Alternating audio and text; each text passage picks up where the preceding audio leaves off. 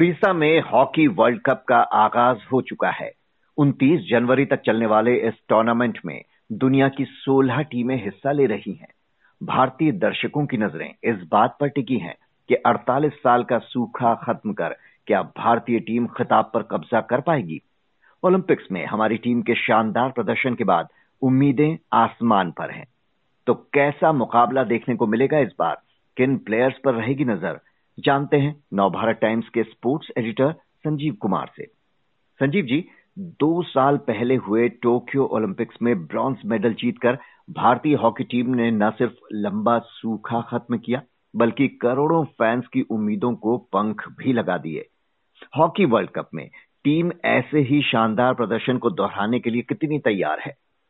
देखिए अच्छी तैयारी है और आ, अगर हम पीछे जाए तो इकहत्तर, तिहत्तर और पचहत्तर। पहले तीन वर्ल्ड कप जब हुए थे तो भारत ने तीसरा, पहले वर्ल्ड कप में तीसरा, दूसरे में दूसरा और तीसरे में, यानी पचहत्तर में पहला स्थान हासिल किया। और उसके बाद स्लाइड पर है भारतीय टीम। और आलम ये है कि 2014 तक हम ग्रुप स्टेज से आगे भी नहीं पहुँच पा रहे हैं। लेकिन 2018 में पिछला जो वर्ल्ड कप हुआ था वो यही उड़ीसा में हुआ था और उसमें भारतीय टीम क्वार्टर फाइनल में पहुँची थी, लेकिन वहाँ पर बहुत ही मामूली अंतर से भारतीय टीम हार गई। लेकिन अब हम टोक्यो की बात करते हैं, जैसा आपने सवाल में पूछा कि वहाँ पर हमने अच्छा किया था। टोक्यो में भारतीय टीम ने जो उम्मीद थी उस पर खड़े उतरते हुए मेडल लिया और ये लंबे समय बाद, उन्नीस सौ अस्सी में हम कहते थे कि आखिरी मेडल जीता था, गोल्ड मेडल जीता था ओलंपिक में, उसके बाद सूखा पड़ा हुआ था। तो भारत इतने साल बाद भारत ने रिवाइज किया और पोडियम पे पहुँचे। पहले तीसरे, पहले से दूसरे, तीसरे स्थान पर आना भी बहुत बड़ी बात है। ब्रॉन्ज जीते, लेकिन एक शुरुआत हुई। और पिछले दिनों भारत ने अलग अलग मोर्चे पर अच्छा प्रदर्शन किया। ये अलग बात है कि कॉमनवेल्थ गेम्स में भी जो हम उम्मीद कर रहे थे कि फाइनल में अच्छी फाइट होगी भारत की टीम दे पाएगी तो वहाँ पर भारत ने बहुत ज़्यादा अच्छा फाइनल में नहीं किया लेकिन हाँ पोडियम पर थे और जीत कर वहाँ से हम्म। हाय बड़ी हार थी। ऑस्ट्रेलिया की टीम ने वो बड़े अंतर से मैच जीता था लेकिन फिर भी भारतीय टीम सिल्वर मेडल लेके आई। और इसके अलावा जो मैं बात करूँ कि हाल फ़िलहाल जो एफ़ जो फेडरेशन इंटरनेशनल फेडरेशन है हॉकी का उसके जो टूर्नामेंट्स होते हैं प्रो लीग कराते हैं उन सब टूर्नामेंट्स में भारत ने कमोबेश अच्छा प्रदर्शन किया है तो इन सभी चीज़ों को देखते हुए ये हम्म। लग रहा है कि भारतीय टीम इस बार भी लंबे समय बाद जैसे हॉकी में ओलंपिक के में लंबे अंतराल के बाद पोडियम पर पहुँची उसी तरह वर्ल्ड कप में अब एक बार फिर से भारतीय टीम दावेदार है पोडियम पर पहुँचने की और यहाँ तक मैं कहना चाहूँगा कि पूर्व हॉकी कप्तान और बहुत शानदार फॉरवर्ड थे पाकिस्तान के हसन सरदार, और भी कई खिलाड़ियों ने कहा है कि भारतीय टीम को देखते हुए ऐसा लग रहा है कि इस बार तो मेडल आना पक्का है। तो मान के चले, जो एक्सपर्ट्स कह रहे हैं, जो हालिया रिकॉर्ड है, कि भारतीय टीम एक, दो, तीन, किसी पोजीशन पर तो ज़रूर रहनी चाहिए। आपने कहा कि भारतीय खिलाड़ियों के परफॉर्मेंस को देखकर लग रहा है कि इस बार तो मेडल पक्का है। तो भारत के किन प्लेयर्स पर सबसे ज़्यादा नज़रें टिकी रहेंगी। स्टार गोलकीपर पियाश विजेश का ये चौथा वर्ल्ड कप है। ये उनका जीतने का आखिरी मौका भी हो सकता है वर्ल्ड कप। उनसे तो उम्मीदें हैं ही। और किन पर फोकस रहने वाला है? देखिए भारत के पास ऐसे प्लेयर्स हैं जो कई प्लेयर हैं जिनके पास सौ से ज़्यादा वर्ल्ड कप इंटरनेशनल मैच खेलने के का तजुर्बा है। और श्रीजेश तो चौथी बार गोल कीपिंग गोल पोस्ट की रक्षा में होंगे। और दुनिया के सबसे अच्छे गोल कीपर्स में उनको माना जाता है।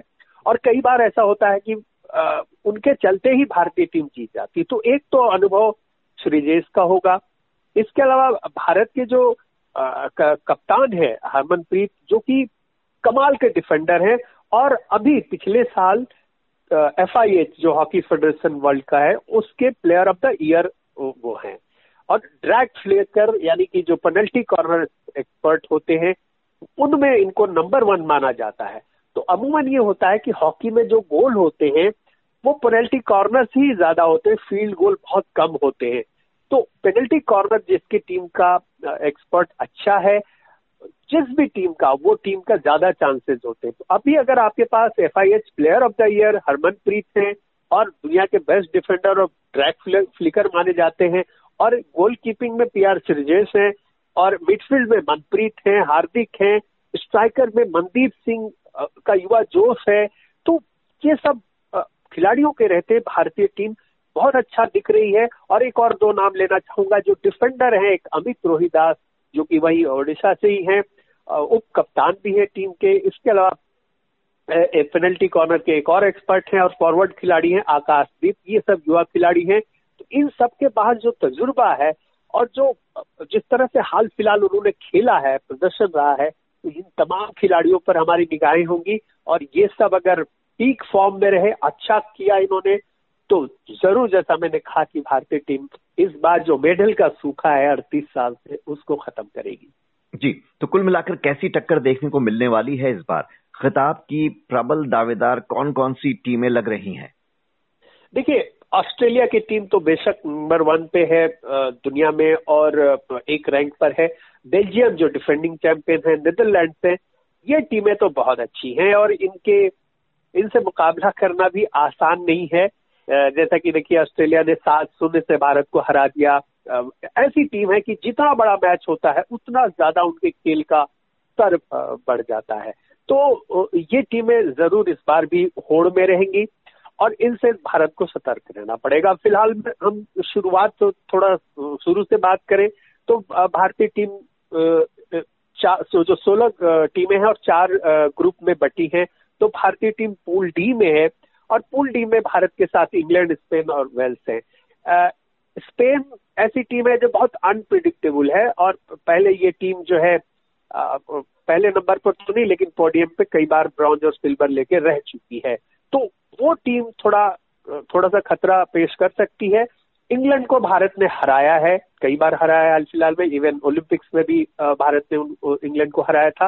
वेल्स नई टीम है डेब्यू कर रही है। उनसे कोई मुकाबला होने की मुझे नहीं लग रहा कि बहुत ज़्यादा टफ होना होना चाहिए। तो ये इस ग्रुप में भारत बेहतर दिख रहा है और क्वार्टर फाइनल में पहुँचना उसमें कोई दो राय नहीं कि भारतीय टीम क्वार्टर फाइनल में पहुंचेगी। अब आगे की बात करें तो क्वार्टर ऑफ़ फाइनल में भारत के सामने जो एक क्रॉसओवर मैच कहते हैं कि जो जो अपने ग्रुप में दूसरे और तीसरे स्थान पर रही टीमें उनके बीच मुकाबला होता है। तो ये सी और डी के बीच ग्रुप के बीच भारत का मुकाबला होगा। उस उस ग्रुप में जो टीमें हैं उन टीमों में आप देखिए तो सी में जो है दूसरे स्थान पर रहने की पूरी उम्मीद है। मुझे लग रहा है कि न्यूजीलैंड की टीम अच्छी है मलेशिया की भी टीम रह, सकती है। और डी ग्रुप में अगर भारत का देखें तो भारत बार इंग्लैंड रहता है तो उम्मीद है कि इन्हीं टीमों के में से किसी टीम से भारत का मुकाबला फिर से होगा क्वार्टर फाइनल में। अगर न्यूजीलैंड या मलेशिया से होता है तो भारत बेहतर स्थिति में होगा। और इस स्थिति को देखते हुए हम समझ सकते हैं कि भारतीय टीम सेमीफाइनल में ज़रूर पहुंचेगी क्वार्टर फाइनल भी जीतेगी ये मुझे लग रहा है हम्म। इस पूरे समीकरण को देखते हुए। अच्छा संजीव जी, एक सवाल कई लोग पूछ रहे हैं कि हॉकी विश्व कप उड़ीसा में ही क्यों? लगातार दूसरी बार हॉकी विश्व कप भारत में हो रहा है और वो भी उड़ीसा में। राउरकेला में देश का दूसरा सबसे बड़ा हॉकी स्टेडियम बनाया गया है। कई बड़े खिलाड़ी यहाँ से निकले हैं। कई प्लेयर्स खुद यहाँ मिलने वाली सुविधाओं की तारीफ़ करते रहे हैं। तो क्या बेस्ट इंफ्रास्ट्रक्चर और सुविधाएँ यही उपलब्ध हैं क्या हॉकी के लिए?